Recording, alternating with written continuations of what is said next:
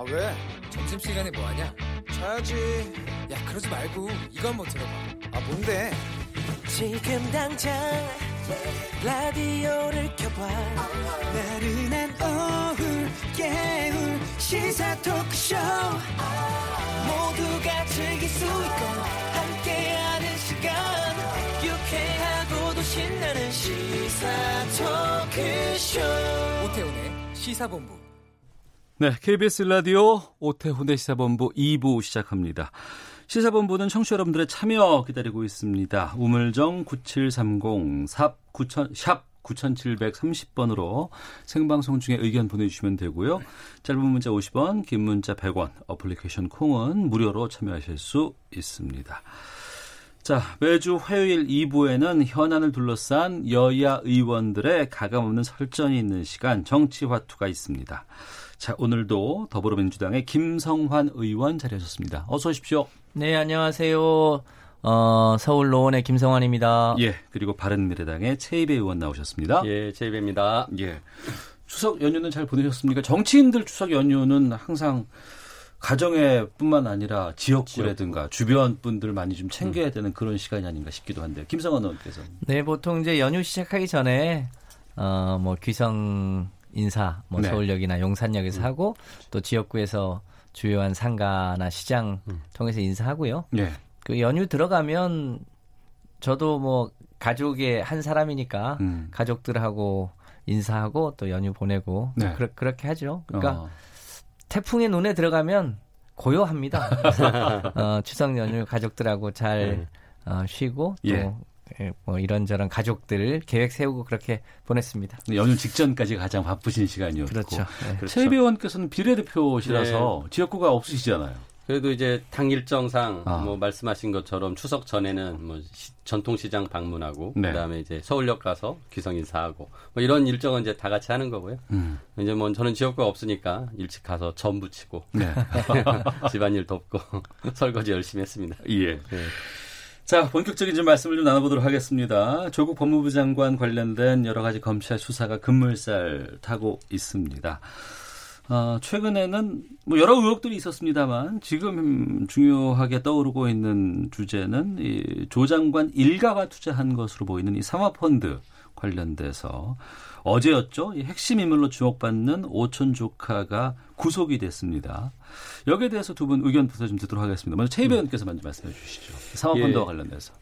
일단 저는 여기 방송에 나와서도 말씀드렸지만은 처음에 사모펀드는 큰 문제는 없을 거다라고 생각을 하고 오히려 그 사모펀드를 운영을 했던 어 운영사의 대표 그다음에 이제 오촌 조카라고 하는 분들이 오히려 어좀 그 조국 장관의 가족 일가의 돈을 이렇게 좀 어, 사기친 거 아니냐 뭐 이런 네. 이제 의심을 했었어요. 음. 또 오히려 피의자일 가능성도 있다 이렇게 생각했는데 점점 수사 결과가 나오는 걸 보니까 이게 오히려 피해자라기보다는 공범일 가능성도 있겠구나라는 쪽으로 점점 넘어가는 거죠. 그러니까 정경심 교수가 네.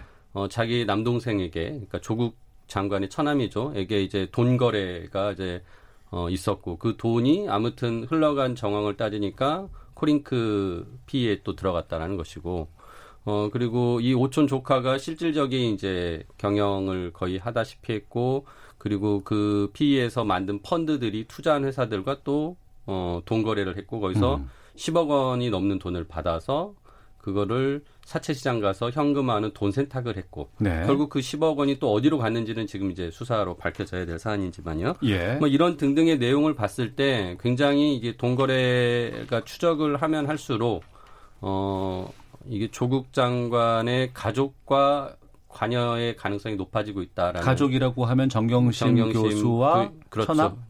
처남 그리고 이제 오촌 조카 근데 과연 조국 교수는 이걸 아무것도 몰랐을 것이냐라는 부분도 문제가 되는 것이죠. 그리고 네. 만일 이 펀드가 또는 펀드에 투자한 회사들이 조국 당시에는 민정수석이었겠죠.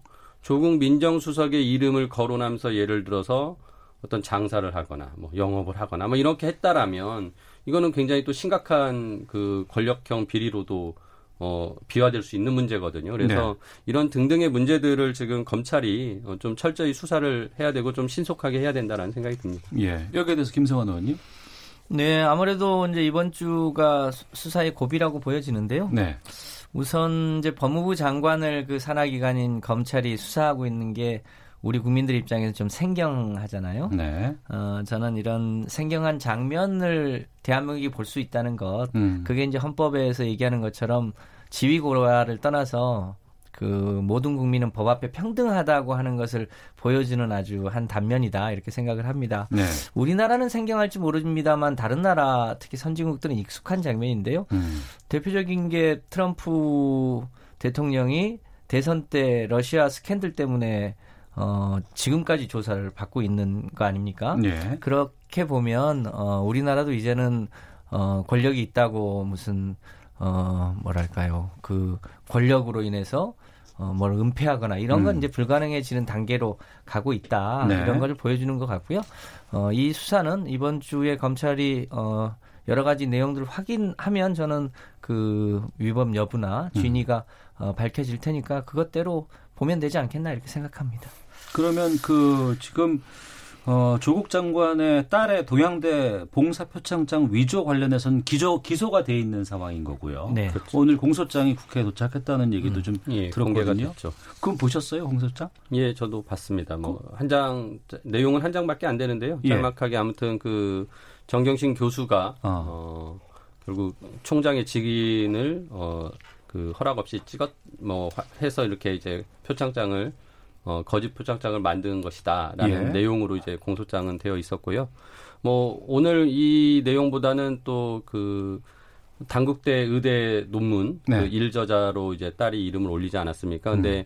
그 논문을 조국 어, 후보자 시절에 기자간담회에서 그거를 고려대학교에 제출하지 않았을 거다라고 네. 얘기했는데 예. 이제 그거가 거짓 해명으로 지금 밝혀진 거잖아요. 그래서 음. 저 고려대학교 관계자가 어, 검찰에 소환 돼서 얘기했고 그리고 기자들한테 그 부분에 대해서 어 12개의 서류 제출 목록에 네. 논문이 있었다라고 음. 확인을 했습니다. 그래서 뭐 이 딸의 부정 입학 의혹 관련해서도 계속 수사 진행되면서 뭔가 사실관계들이 더 명확해지고 어 그 조국 장관이 기존에 얘기했던 것과 다른 어 설명들이 나오고 있어서 굉장히 지금 난처하지 않을까 싶습니다. 아, 계속해서 의혹은 더욱더 증폭될 수 있다, 확산될 수 그렇죠. 있다. 뭐 기존의 의혹들이 사실로 지금 드러나고 있는 과정이라고 봅니다. 어, 여기에 대해서 김성원 의원께서는요. 네, 그 동양대 어, 표창장 관련 건은 이제 10월 18일인가요? 1차 이제 재판이 잡혀 있는 건데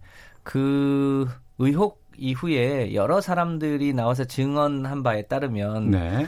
어, 동료 교수 중에 어, 추천한 사람이 있고 또 그 조교가 직접 도장을 어, 찍어온 사람도 있고 그런 여러 여러 과정에 관여한 사람들의 증언들이 있었잖아요. 그래서 네네.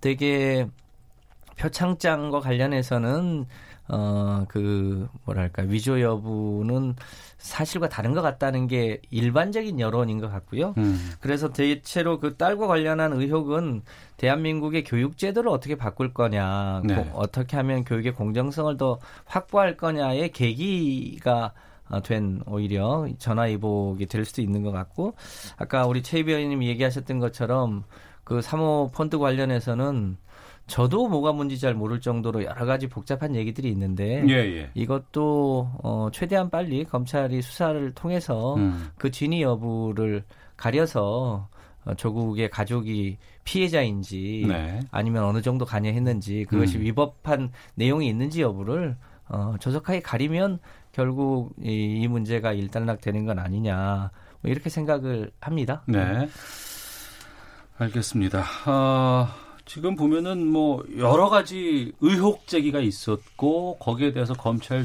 압수수색이 들어갔고 또 청문회 와중에 마지막에 기소가 되기도 했었고 또 다른 내용, 기소 이후에 또 다른 부분에 대해서 여러 사람들이 소환이 되고 나중에 공항에서 체포가 되고 지금 이를 구속까지 이루는 이렇게 계속해서 예. 지금 흐름이 왔습니다. 이거 언제쯤 이게 끝날까라는 고민이 좀 들기도 하고요. 음. 기소가 된 것은 재판장에서 이제 가려지 재판정에서 가려질 것 같고 또 다른 기소가 계속 이어질지 아니면 여기서 이제 정리가 될지는 모르겠습니다만 지금 보면은 계속해서 지금 그 가족에 대한 이야기들을 계속 나오고 있거든요.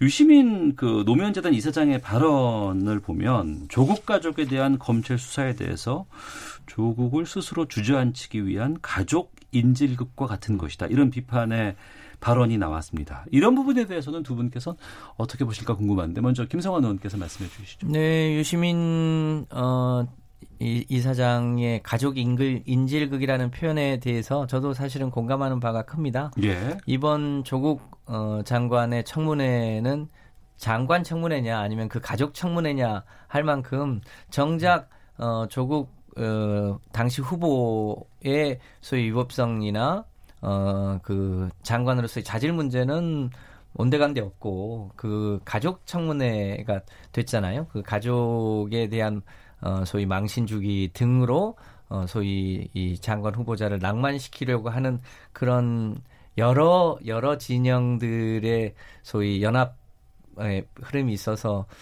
언론 언론 보도건만 이 수백만 건에 이를 정도로 아주 그 아주 독특한 청문회를 치렀는데요. 그런 면에서 보면 이, 이, 이 참에 청문회 제도를 근본적으로 바꾸지 않으면 안 된다고 하는 어, 여론도 많이 된 것 같아요. 여튼 청문회는 당사자의 문제에 좀 집중하는 게 아무래도 맞는 거 아니냐. 네. 지연 말단적인 것을 침소봉대해서 그것 때문에 마치 어, 후보자에게 문제가 있는 것처럼 어, 하는 것은 바람직하지 않다 이렇게 생각을 합니다. 네. 최 의원께서는요. 일단 유시민 이사장이 가족 인질극이라고 했, 그 표현하고 뭐 그 전부터도 이제 조국 어, 후보자를 이제 두둔하기 위한 여러 가지 발언을 했는데 솔직히 오히려 여권 인사가 지금 검찰 수사에 대해서는 왈가불가 얘기하지 않는 게 바람직하다는 생각을 합니다. 그러니까 음. 이게 어떤 검찰 수사에 대한 압박이 될 수도 있고 특히나 어 민주당이 아예 그 검찰에 대해서 막 비난하는 그런 태도를 보면서 어 그거야말로 진짜 검찰의 독립성, 검찰 개혁이라고 주장했던 내용 중에 어 그 수사의 독립성을 오히려 저해시키는 행위라고 저는 판단을 하거든요. 그래서 예. 어 오히려 이제 여권 내에서 이런 그 검찰을 비판하는 건 좀 자제하셔야 되는 게 맞고 뭐 문제가 있으면 수사받는 거 당연한 거죠. 그래서 그 현재 조국 장관이 여러 가지 기자간담회나 청문회에서 얘기했던 내용들이 지금 거짓으로 또 드러나고 있는 과정이기 때문에 지금은 조용히 좀 수사를 지켜봐라라고 조언을 드리고 싶고요. 예. 특히나 유시민 장관이 그 동양대 총장에게 또 전화를 하지 않았습니까? 사실 확인을 하겠다라고 하면서 뭐 전화를 했다라고 이제 해명을 했지만 솔직히 어 전화 받는 사람 입장에서는 어 유시민 이사장과 또 김두관 의원 두 분이 전화를 했었단 말이에요. 이런 게 나름의 심리적 압박을 줄 수도 있는 거거든요. 그러니까 오히려 그럴수록 연락을 안 해야 되는데 연락을 했다라는 것 자체가 저는 그 자체도 문제라는 거죠. 그래서 음. 어, 유민 장관이 오히려 이렇게 조국 구하기 나서는 것이 더 정쟁을 유발시키고 국론을 분열하고 네. 뭐 우리 이제 국민들이나 우리 특히 청년들에게 실망감을 주는 음, 발언이고 행동이다라는 생각이 듭니다. 네. 자, 어, 조국 장관은 취임 이후에 또 바로 검찰 개혁에 속도를 내고 있습니다. 최근에 뭐 여러 가지 개혁안들 뭐 준, 준비 중이고 논의 중이라는 얘기도 나오고 있고 특히 이제 가장 먼저 이 피의 사실 공표를 막기 위한 것을 논의 중이라고 하는데 개정 내용에 좀 어떤 것들이 담겨 있는지 좀 짚어봐야 되지 않을까 싶거든요. 김성환 의원께서 좀 말씀해 주시죠. 네, 뭐 알려진 바에 따르면 이거는 이제 조국 장관이 와서 조국 가족 수사를 막기 위해서 한 것처럼 어, 언론의 프레임이 씌워져 있는데 사실은 전임 박상기 장관 시절에 박상기 장관이 꼭 실행하겠다고 해서 준비했던 내용이라는 거 아닙니까? 네. 뭐 내용을 보면 이제 특히 이 피의자의 어, 인권이 어, 소위 피해 사실 공표를 통해서 어, 심각하게 침해당하고 있는 여러 가지 요소들을 어, 바로잡자고 하는 취지들이 예, 담겨져 있는 거죠. 그러니까 기소 전에 공표를 금지한다거나 어, 이제 티타임 형식으로 언론에 브리핑을 해서 사, 사전에 흘리기를 한다거나 이런 게다 이제 과거에 그 노무현 대, 전 대통령의 수사 과정에서의 소위 논두렁 시계를 연상케 하는 그런 내용들이어서 이런 것을 어, 일종의 어, 공보 준칙 개정을 통해서 네. 바로잡자 하는 취지인데 음. 어, 아직까지 뭐 안이 최종 확정된 건 아니고 예. 일단 어, 법무부가 기본안을 어, 전임 박상희 장관 때 만들었고 이 안을 이제 국회 법사위원들한테도 주고 또 어, 대법원에도 주고 또 대한변협에도 주어서 예, 소위 국민의 알 권리와 피해자의 인권 보호를 어떻게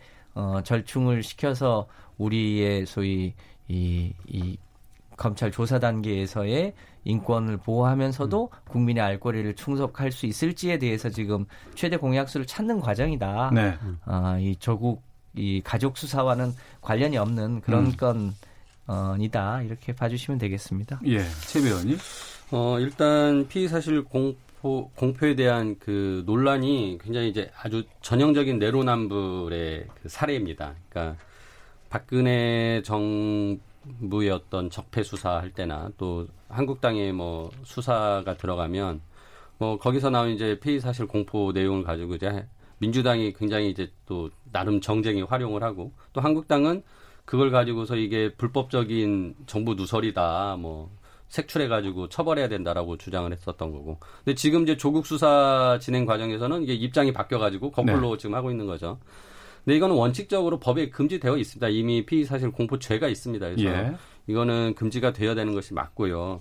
어, 다만 이제 그 국민의 알 권리라는 측면에서 진짜 최소한의 이제 공표만 필요하다라고 생각을 합니다. 근데 지금 이제 너무나 필요하고 당연한 그 개혁 과제를 하는데 이게 조국 장관이 하니까 문제가 되는 거예요. 어.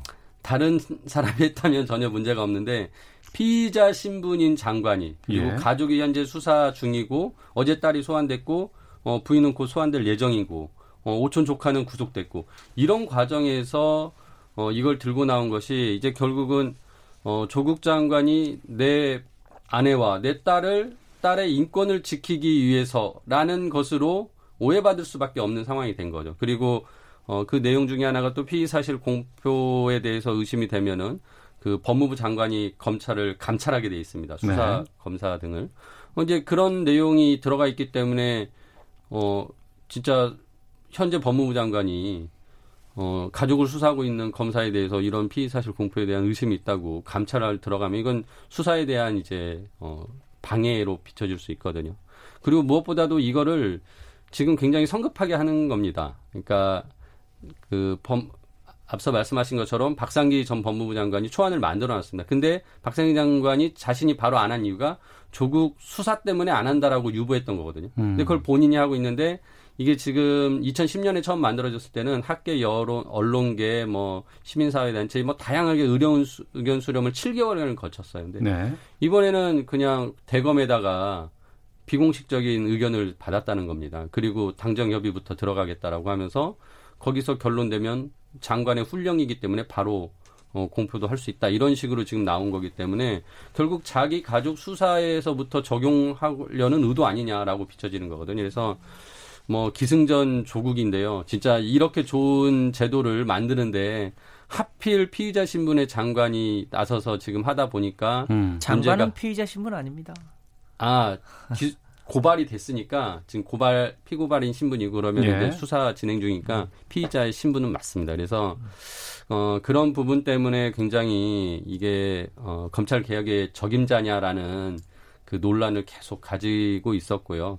어 지금도 뭐 그런 상황에서 참 곤란하다. 어 그러니까 조국 장관이 하는 것이 오해 소지가 좀 다분하고 검찰에 네. 대한 압박이다 이렇게 지금 말씀하시거든요. 이 지적에 대해서는 김성환 의원님. 네, 그 그렇지 않아도 어 저희 당과 어, 법무부가 내일 아침에 네. 어, 당정 협의를 하게 되어 있습니다. 아마 이 부분에 대한 안건도 다뤄지게 될 텐데요.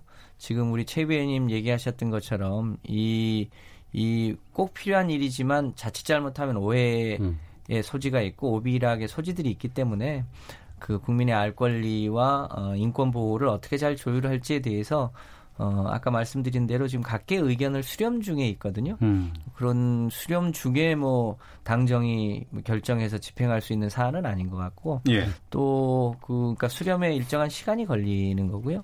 적어도 이것을 시행하는 시기는 음. 어, 적어도 이제 조국 가족 수사가 일단락된 이후 시점에 시행하는 게 좀 맞다. 이런, 이런 게 지금 당의 어, 중론입니다. 그러니까 네. 이것 때문에 어, 뭐 조국 수사에 영향을 미친다든지 이런 일은 없도록 하겠다는 게 당의 입장입니다. 그래서 그 음. 부분에 대해서는 뭐 어, 우려하지 않으셔도 되지 않겠나 이렇게 생각합니다. 네. 그러니까 지금 이제 언론들이 자체적으로 또 취재를 해가지고 밝혀낸 사실들이 있고 이제 그거를 기사화했는데 이제 그거 검찰에서 흘러나온 거 아니냐라고 하면서 이제 민주당에서 엄청나게 또 문제 제기를 하고 비난을 검찰을 비난하고 했거든요. 그래서 언론에서도 보면 검찰 관계자에 따르면 이런 보도가 많이 나오긴 네, 하죠. 흔히 예, 예. 그럴 수도 있는데 그거는 이제 기소 전까지는 이 수- 피의 사실 공표를 하면 안 되고요.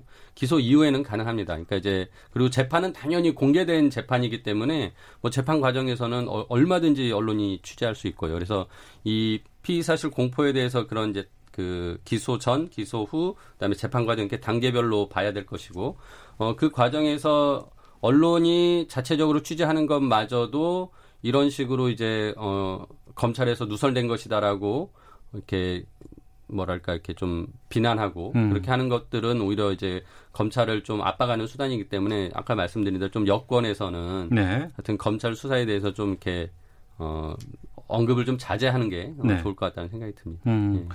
그러니까 앞서서 그 민주당도 그렇고 지금 김성환 의원께서 말씀하신 것처럼 조국 장관 관련된 수사가 마무리된 이후에 이제 이것을 시행하는 것 여기에 대해서는 야당 쪽에서도 어, 저희 아침에도 제가 그 그런 제안을 했습니다. 예. 그러니까 여론 수렴 과정을 충분히 거치면서 음. 그 조국 어, 장관 가족의 수사가 다 끝나는 상황일 때 이게 시행이 되는 게 바람직하다라고 얘기했고요. 네. 당연히 물론 또 그렇다고 그 과정에서 어, 검찰이 피의 사실 공포를 하면 된다라는 얘기가 아니라 음. 또 네. 그 과정에서도 당연히 기존의 법대로 피의 사실 공포는 검찰이 하지 않는 게 맞습니다. 알겠습니다. 자, 더불어민주당의 김성환 의원, 바른미래당 최일의 의원과 함께 정치화투 말씀 나누고 있는데요. 헤드라인 뉴스 듣고 계속해서 이어가도록 하겠습니다. 문재인 대통령은 국내 첫 아프리카 돼지열병 발생과 관련해 더 확산되지 않도록 초기에 차단하고 관리하라고 지시했습니다. 신속한 검찰개혁 추진을 위한 법무부 검찰개혁 추진지원단이 오늘 발족했습니다. 검찰개혁 추진지원단 구성은 조국 법무부 장관의 취임 뒤 첫 지시사항입니다. 조국 법무부 장관의 딸 조모 씨가 제1저자로 등재된 단국대학교 의광연구소 논문이 조 씨의 고려대 입시 과정에서 제출된 정황을 검찰이 확보했습니다. 자유한국당 장재현 의원 아들인 래퍼 장용준 씨의 음주운전과 운전자 바꿔치기 의혹을 수사하는 경찰이 필요하다면 장 씨를 추가 소환할 수 있다고 밝혔습니다. 국방부는 9.19 남북 군사합의 1주년을 앞둔 오늘 군사합의가 남북 간 긴장 완화에 기여했지만 완전한 이행까지는 시간이 더 필요하다고 평가했습니다. 지금까지 헤드라인 뉴스 정한나였습니다. 이어서 기상청의 강혜종 씨 연결합니다. 네, 먼저 미세먼지 정보입니다. 어, 대부분 지역 하늘 상태 맑은데요. 공기 또한 깨끗합니다. 전국 대부분 지역 미세먼지 농도 좋음 단계고 남해안 지역도 보통 단계로 청정한 편입니다. 서울은 1세제곱미터당 시간 평균 18 마이크로그램의 미세먼지 농도 나타내고 있고요. 대전 13 마이크로그램, 부산 39 마이크로그램 등을 기록 중입니다. 서울은 구름이 다소 껴있지만 대다수 지역 가을날에 추청도 만끽하고 아침 기온도 18도 언저리까지 조금 내려와서 적당해졌습니다. 그러나 낮에는 약간 더운데요. 서울, 대전, 대구가 28도, 광주 29도 등 23도에서 30도의 분포를 보이겠습니다. 어제보다는 약간 낮겠고 강릉은 동풍의 영향으로 25도에 머물러 선선하겠습니다. 오늘 전국이 맑겠고요. 가끔 구름이 많이 끼는 날씨, 내일도 역시 비슷합니다. 전국이 맑은 가운데 아침 기온이 서울 18도 등 14도에서 20도, 낮 최고 기온 서울 28도를 비롯해서 25 25도에서 30도로 오늘과 거의 비슷하다고 보시면 되겠습니다. 오늘 동해안과 남해안 제주에 바람이 강하겠고요. 내일은 대부분 해안과 제주도에 바람이 강하게 부니까 시설물 관리 잘 해주셔야겠습니다. 지금 서울의 기온은 28.3도입니다. 지금까지 날씨였고요. 다음은 이 시각 교통 상황 알아보겠습니다. KBS 교통정보센터의 공인혜 씨입니다. 네, 이 시각 교통정보입니다. 돌발 상황에 대비하기 위해서는 앞차와의 안전거리를 유지하는 게 참 중요합니다. 서울 시내 강변북로 일산 쪽 청담대교 부근 사고 처리에 시간이 좀 걸리고 있는데요. 4차로가 막혀 있어서 부근이 혼잡합니다. 또 동일로 군자교 교차로에서 영동대교 사이 양방향도 이 사고 처리 작업에 영향을 받아서 모두 지체 정체가 되고 있고요. 반대 강변북로 구리 쪽 반포대교 부근 4차로에서는 시설물 보수 작업이 진행되고 있습니다. 북부간선도로 반대로 도심 쪽 묵동에서 원룸 분기점 쪽 정체와 올림픽대로 공항 방향 여의교 부근 정체 모두 고장난 차가 있어서고요. 경부고속도로 서울 쪽 남사 부근 5차로도 고장난 차 때문에 막혀 있습니다. 한편 경부고속도로 서울 방향 충청권인 영동 부근 1km 구간 정체와 부산 방향 금강 부근 2km 구간 정체는 모두 작업 때문이고요. 중부 내륙고속도로는 양평 방향으로 특히 작업을 하고 있는 감곡 부근 4km 구간에 부분에서 지나시기 답답한 상황입니다. KBS 교통정보센터였습니다.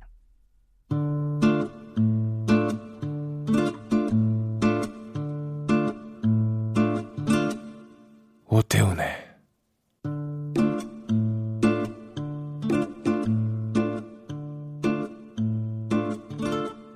시사본부 네, 더불어민주당 김성환 의원, 바른미래당 최이배 의원과 함께 정치화투 계속해서 말씀 이어가도록 하겠습니다. 조국 장관 취임 그리고 계속되는 검찰 수사 또 언론의 의혹들 이 가운데 보수 야당은 조국 장관 파면 투쟁, 장외 투쟁을 계속 벌이고 있습니다. 어제였습니다. 황교안 대표가 청와대 앞에서 직접 삭 삭발투쟁에 나서는 승부수를 띄웠습니다. 어, 자유한국당 제1야당 대표의 삭발투쟁 어떻게 보시는지도 궁금한데 먼저 김성환 의원께서 네 조국 장관에 대해서 찬성과 반대가 있을 수는 있습니다. 네. 그런데 그렇다고 해서 제1야당의 대표가 삭발을 할 일인가에 대해서 아마 많은 국민들이 어, 너무 무리한 투쟁 아니냐라는 어, 얘기가 다수인 것 같습니다. 네. 그러면 네. 왜 황교안 대표가 이렇게 무리한 투쟁을 했을까, 무리한 정치 쇼를 했을까? 그건 아마 이제 그동안 당 대표 된 이후에 지지율이 좀 올라가다가 여러 가지 뭐 말실수, 여러 가지 리더십에 대한 문제 등 때문에 지지율이 많이 다시 이제 원위치를 했잖아요. 그런 것을 만회하기 위한 무리한 투쟁을 한 거 아니냐는 게 어, 대체의 여론 아닌가 싶습니다. 오죽했으면 정의당에서 삭발한 김에 입대 선언이라도 하, 라고 했겠습니까? 그런 그런 만큼 여하튼 저희가 보기에는 뭐, 네. 뭐 야당 입장에서 뭐 그럴 수도 있겠다 할 수도 있겠지만 너무 너무 과도하고 무리한 방식으로 한 거 아니냐. 그래서 일부 이제 네티즌들은 아, 옛날에는 소위 이제 뚜껑 있는 가발을 썼는데 최근에는 시, 심은 거로 보여진다. 굉장히 잘 심은 것 같다. 이런 아주 저 희화화된 얘기도 할 정도여서 네. 야당의 공당이 가지고 있는 특히 정기국회 때 쓸 수 있는 여러 가지 정치적 수단이 있음에도 불구하고 그렇게 하는 건 적절치 음. 않았던 것 같다는 음. 생각 입니다. 그러니까 추석 연휴 전에 무소속의 이현주 의원이 예. 먼저 시작을 했어요. 예. 그리고 자유한국당의 박인수 의원에 이어서 황교안 대표 그리고 오늘 아침 11시에는 아, 김문수 전 경기도 지사까지 삭발에 동참을 하고 있는데 이러한 삭발 릴레이 계속 될지도 궁금하고 여기에 대해서 이제 세 배우님께서 어떻게 보시는지 궁금하네요. 그냥 쇼 라고 생각을 합니다. 아 그러니까. 예. 아, 바로 그렇게 말씀하시면 예, 예. 그러니까 박지원 전 대표가 뭐 페이스북에 한마디 쓰셨는데, 네. 그러니까 머리는 다시 잘한다라고 음. 이렇게 하셨더라고요. 그러니까 저는 어 뭐 앞서 김상원 의원님 말씀하신 대로 이게 당연히 뭐 장관의 임명에 대해서 반대하고 네. 어또 무리하다라고 비판하고 계속 뭐 어, 임명을 철회하라, 뭐 퇴진하라라고 얘기할 수 있다고 생각합니다. 근데 진짜 삭발까지 한다는 건 굉장히 극단적인 어떤 투쟁 방식인데 네. 이렇게까지 갈 일인가라는 생각이 드는 거죠 저는. 그래서 음. 어 어떻게 보면은 한국당이 과연 또 그런 자격이 있나? 그러니까 뭐그 1인 시위를 하시면서 피켓을 들었는데 헌정농단이라고 써놨더라고요. 나경원 대표도 똑같은 그 팻말을 들었고 어 지난 일요일 날 뭐 한국당 의원들 뭐 전체 모여가지고 뭐 헌정농단이라면서 이렇게 막 피켓을 들고 집회를 하는 걸 보면서 국정농단으로 심판받은 저 한국당이 아직도 진짜 자신들에 대한 그 반성도 없고 네. 자신들이 어떤 정당인지에 대한 인식도 제대로 못하고 있는 것 같다는 생각이 들으면서 정말 후한무치하다라는 생각이 들었습니다. 그래서 어, 삭발 투쟁도 정말 그냥 국민들이 보기에는 제가 보기에는 웃을 것 같아요. 예, 음. 속으로. 예, 그래서 참 적절하지 않은 그런 투쟁 방식이다. 지금이 9월 정기국회 네. 시기잖아요. 그리고 애초에 합의된 바에 의하면 오늘부터 교섭단체 대표 연설이 시작되는 것으로 알고 있었습니다. 예. 지금 국회는 어떻게 되는 겁니까? 그러니까 이제 오늘 내일 모레 교섭단체 대표 연설하고 다음 주에 대정부 질문하고 그 다음 주에 어, 국정감사를 사- 하는 9월 걸로. 말부터 국정감사가 시작되죠. 예, 원래는. 그런데 예. 어, 조국 장관 출석 건 때문에 전체 일정을 지금 뒤로 미루어서 당초 합의된 정기국회 일정이 지금 아무것도 확정된 게 지금 없는 채로 조국 장관 출석건이라고 하면은 교섭단체 대표 연설을 할 때 국무위원을 참석하는 걸 말씀하시는 겁니까? 그렇습니다. 아. 국무위원들을 출석 요구의 건을 의결해야 되거든요. 네네. 그런데 조국은 동의할 수 없다 이렇게 하면서 지금 전체 일정을 다 홀딩을 시켜버렸어요. 어. 굉장히 무책임한 일이죠. 가뜩이나 지금 여러 가지 소위 자유한국당이 국회를 수십 차례 보이콧하면서 지금 민생 관련한 여러 가지 입법과 제도들이 어, 지금 다 계류 중에 있잖아요. 그런 문제를 처리하는 게 매우 급박한데 어, 그런 상황에서 또 정기국회를 이렇게 표류시키는 것은 정말 어, 해서는 안 될 행위를 지금 자유한국당이 조국을 핑계 삼아 하고 있는 거다. 음. 이렇게 생각을 합니다. 너무 안타깝죠. 이런 상황에 대해서 바른미래당의 입장은 지금 어떤 거예요? 그러니까 결국 한국당이 조국 장관의 출석이 되면 안 된다라고 해서 어, 그 교섭단체 연설을 못하게 지금 못하게 된 거죠. 네. 어 근데 교섭단체 연설을 대신 미루는 대신에 국 저기 대정부 질문이 다음 주에 예정되어 있는데 그거는 일정대로 하자. 음. 어, 교섭단체 연설은 그 이후에 국감이 끝난 이후에 대통령 시정 연설이 있거든요. 예, 예. 어, 그때를 전후로 해서 어. 할수 있지 않느냐. 라고 해서 국감 일정이나 이 전체적인 국회 일정이 미뤄지지 않게 하려고 저희는 이제 그런 내 안을 제시를 한 걸로 알고 있고요. 예. 그래서 어떻게든 국회가 어, 한국당의 그런 무리한 요구로 어, 보이콧되고 굴러가지 않게 하는 것을 막기 위해서 저희 나름대로 어, 바른미래당은 중재안을 계속 제시하면서 국회를 운영하려고 노력을 하고 있습니다. 근데 네. 거기다가 그러면 예. 지금 자유한국당 쪽에서는 계속해서 장외 집회 이어가고 있고 투쟁 이어가고 음. 있고 그리고 이제 삭발까지 지금 릴레이를 하고 있는데 바른미래당은 지금 손학규 대표와 예. 오신환 원내대표 간의 좀 입장이 좀 다른 것 같더라고요. 어, 아니 뭐 조국 장관에 대해서 임명을 철회하라라는 뭐 요구는 똑같고요. 네. 어, 다만 이제 투쟁 방식에 있어서 손학규 대표는 이제 자유한국당과 함께 무슨 공동의 그 연대체를 만들어서 음. 어, 그 대여 투쟁을 하는 것은 맞지 않다. 앞서 네. 말씀드린 대로 한국당 자체가 이제 국정농단으로 심판받은 세력인데 음. 어찌 그들이 어, 그들과 함께 할 수 있겠느냐라는 어, 입장이고요. 어, 오신환 대표도 뭐 그 부분에 대해서 명확하게 어떤 입장을 밝힌 적은 없었습니다. 다만 지난 지지난 주죠. 어, 추석 전에 이제 그, 아, 지난주군요. 추석 전에 그 유승민 대표가 이제 한국당 황교안 대표의 제안에 대해서 예. 어, 생각이 같다면 음. 어, 못할 이유가 없다라는 그런 긍정적인 사인을 내보냈었죠. 예.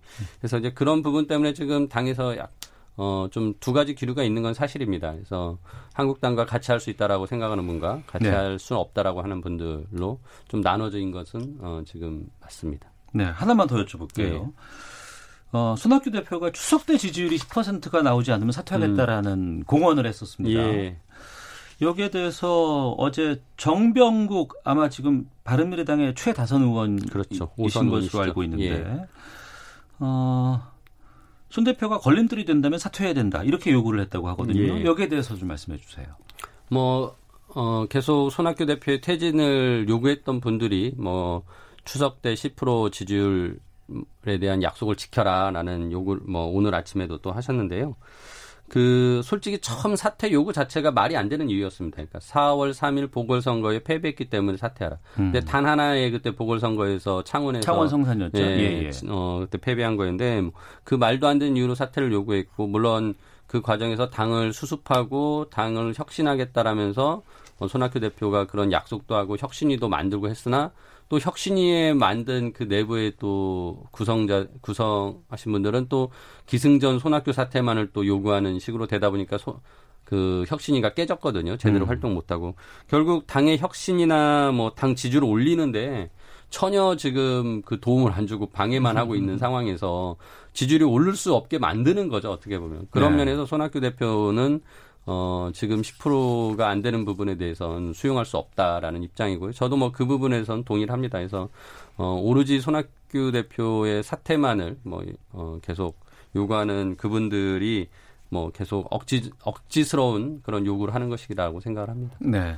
청취자 의견 소개해드리고 계속해서 말씀 좀 이어가도록 하겠습니다. 양재국님, 삭발은 힘없고 돈 없는 사람들이 취하는 어, 정말 마지막 수단입니다. 높은 연봉을 받는 힘 있는 분들이 해야 할 일이 아닙니다.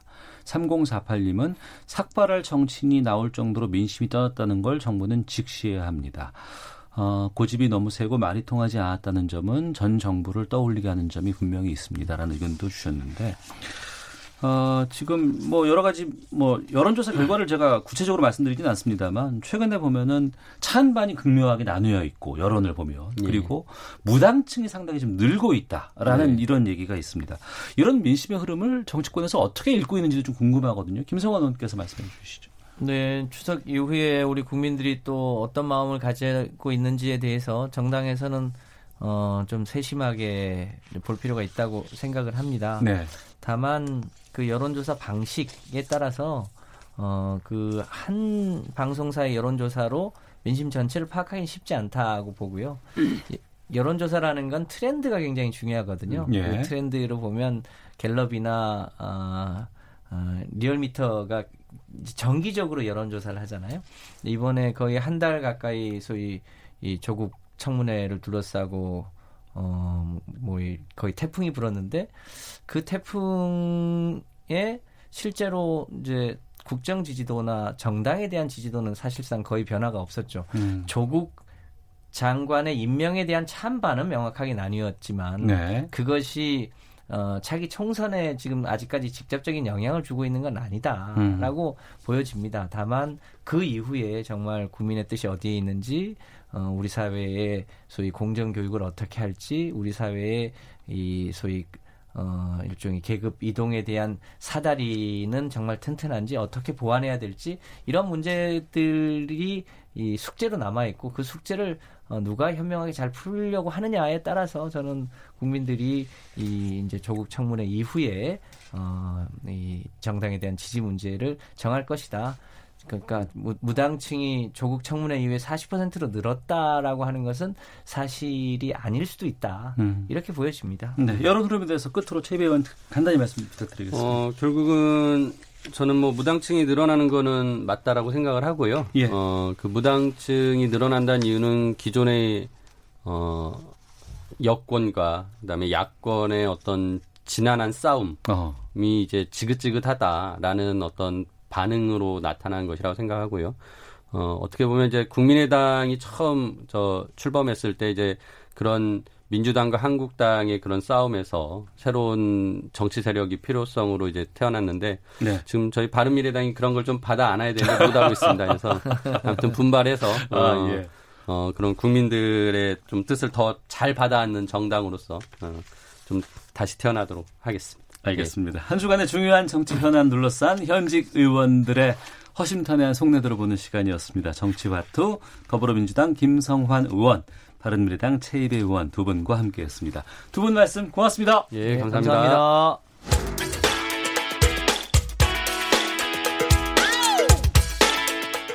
오태훈의 시사본부는 여러분의 소중한 의견을 기다립니다. 짧은 문자 50원, 긴 문자 100원의 정보 이용료가 되는 샵 9730, 우물정 9730번으로 문자 보내주십시오. KBS 라디오 앱 콩은 무료입니다. KBS 라디오 오태훈의 시사본부. 지금 여러분은 대한민국 라디오 유일의 점심 시사 프로그램을 듣고 계십니다. 네, 한 주간의 연예, 문화 이슈를 더 폭넓게 알아보는 시간 하재근의 문화살롱. 하재근 문화평론가 자리하셨습니다. 어서 오십시오. 예, 안녕하세요. 예. 아, 한때 보면은 가끔씩 해마다 독립 영화가 주목받는 경우가 있는데 네.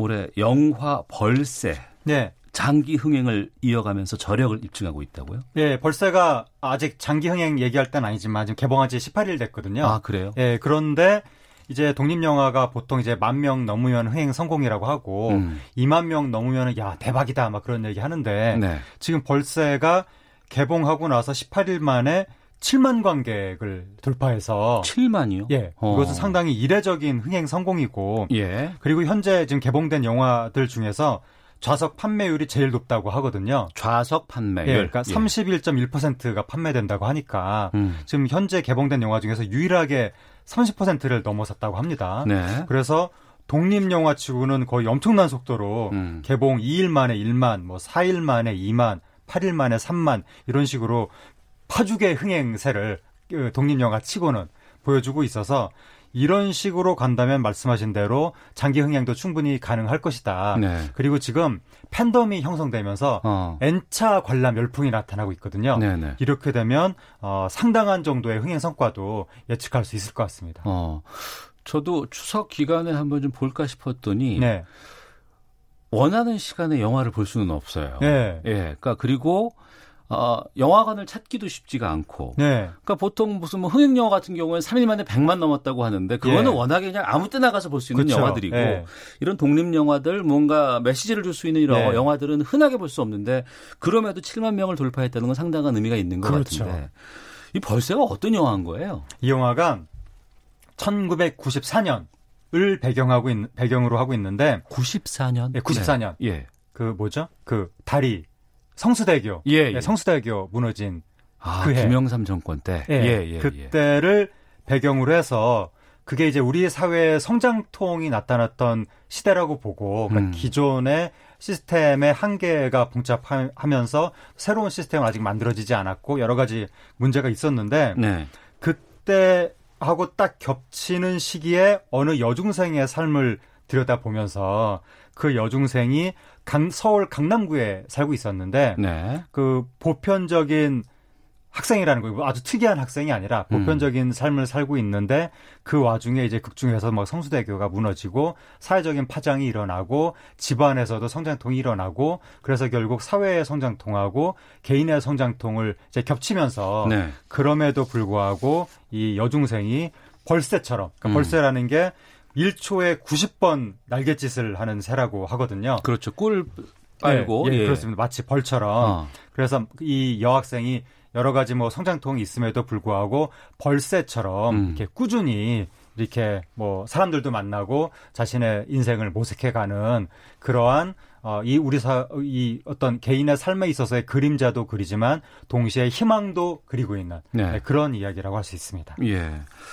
그러니까 1994년이면 이때는 사고도 참 많았던 해였고. 네.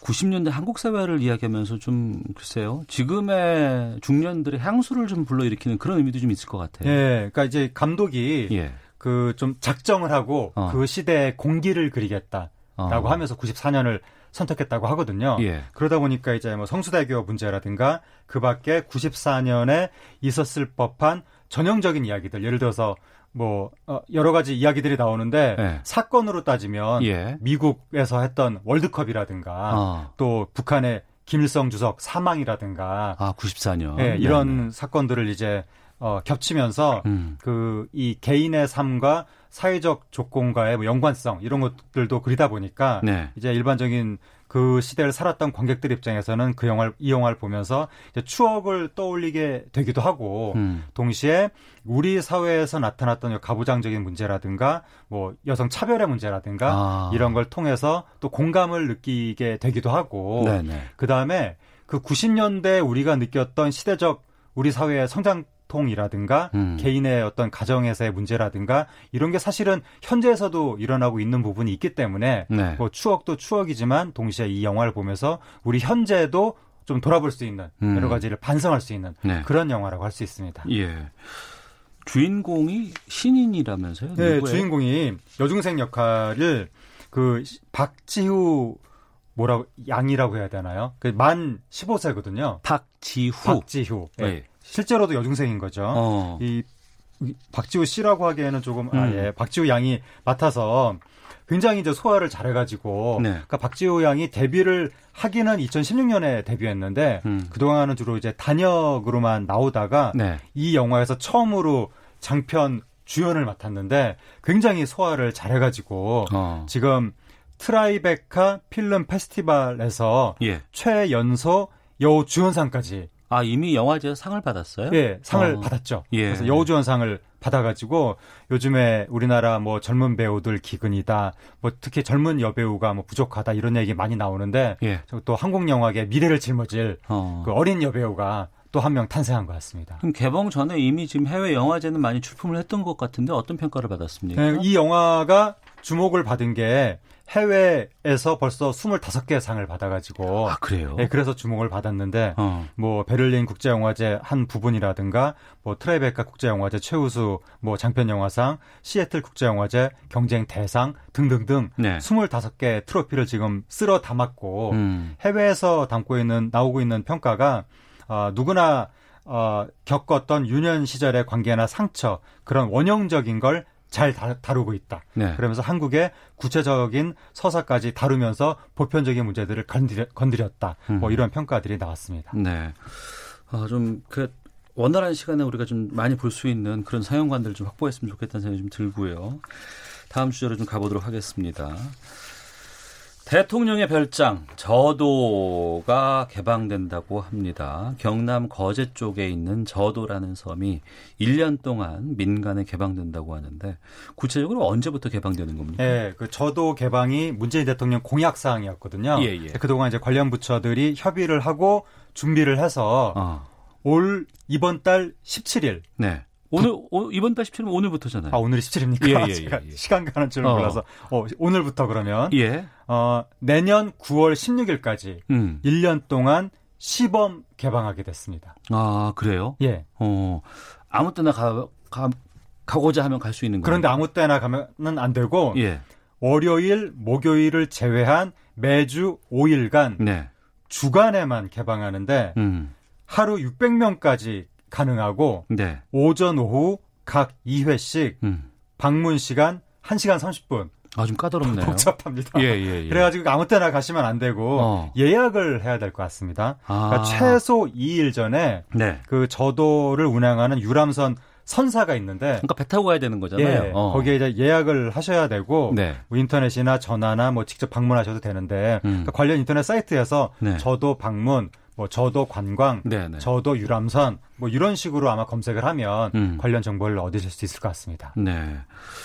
이 저도가 대통령 휴양지였다면서요. 예, 저도가 그래서 이제 그동안 그, 이 공개가 안 됐던 건데 음. 여기가 1920년에 일본군이 군 시설로 썼습니다. 1920년 예. 아, 일제 강점기 때. 예, 이제 저도에 순환사가 있는데 네. 그래가지고 주민들이 그때 쫓겨났었고 한번 음. 일제 강점기 때 그다음에 한국 전쟁 때는 미군이 또 여기를 썼습니다. 네. 그 한국 전쟁 끝난 다음에는 해군이 또 여기를 썼습니다. 어. 그다음에 이승만 박정희 대통령 때 휴양지로 쓰다가 예. 아예 72년에 음. 청해대로 공식 지정이 되면서 네. 일반인 출입 금지, 어로 행위 도 금지 어. 요렇게 됐고 예. 그리고 93년부터 음. 해군 휴양소로 쓰다가 네. 이명박 정부 때 다시 대통령 별장으로 쓰면서 오늘에 이르렀습니다. 어.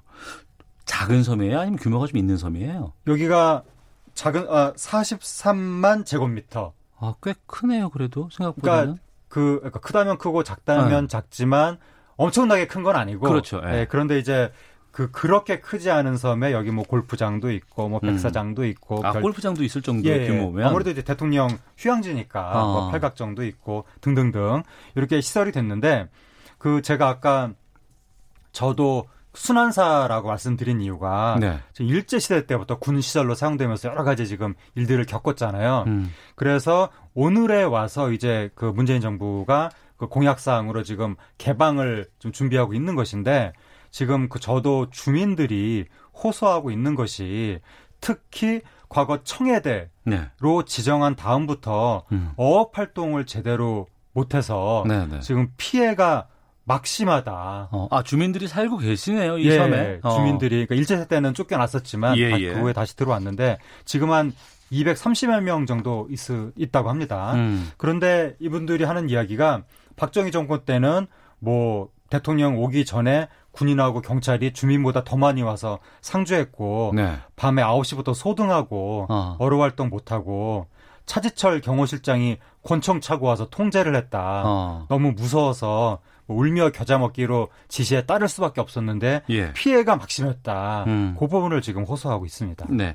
이 전에도 규제가 풀린 적은 있었다면서요, 저도가. 김영삼 정부 때 어. 그 어 업 그 규제를 전면 규제해서 한 절반 정도는 풀어줬었는데 예. 근데 이제 전면적으로 풀린 건 아니었던 거죠. 음. 근데 요번에 이제 전면적으로 풀릴 수 있게 된 것인데 근데 이제 주민들이 이야기하는 것은 뭐 푸는 건 푸는 건데 그동안 우리가 겪은 피해는 어떻게 보상을 해줄 거냐. 어. 이거를 논의를 해야 되고 만약에 보상 계획이 안 서면 우리는 물리적 행동도 할 수 있다. 음. 그렇게 지금 이야기하고 있습니다. 네.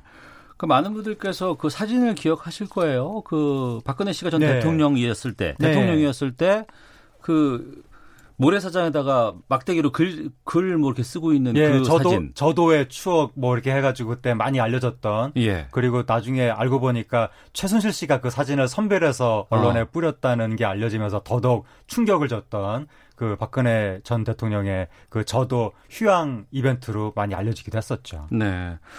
이 저도 개방 말고도 지금 다른 대통령 전용으로 쓰던 곳이 좀 개방되고 그러지 않았었습니까? 그러니까 저도가 청해대인데 예. 바다에 있는 청와대라고 음. 그거 말고 남쪽에 있는 청와대라고 해서 청남대가 있었거든요. 청남대, 네, 예, 예. 청주에 어. 그 대청호 위에 예, 예. 그 청남대가 2003년 노무현 정부 때 개방이 됐죠. 아, 기억납니다. 그러니까 예, 노무현 예. 정부 때 청남대 개방하고 음. 문재인 정부 때 청해대 개방하고 지금 이런 식으로 가는 건데 그때 청남대 개방했을 때 그 처음에 한 100만 명 정도가 찾을 정도로 어. 굉장히 왜냐하면 국민들한테 청남대 대통령이 별장하면은 굉장히 무서운 곳으로 막 굉장히 어떤 비밀스러운 곳으로 그렇죠. 그렇게 생각이 돼 있었는데 예, 예. 뭐 개방을 하니까 음. 굉장히 많은 분들이 또 호기심을 가졌고 그래서 1년에 100만 명이 모일 정도로 굉장한 관광 명소가 됐다가 이제 몇 년 지나니까 좀 시들해졌죠. 네, 네. 그러다가 충청북도가 아예 여기를 그 관광지로 개발을 해야 되겠다라고 해서 대통령 테마 관광지로 음. 만들었거든요. 예. 그래서 지금은 다시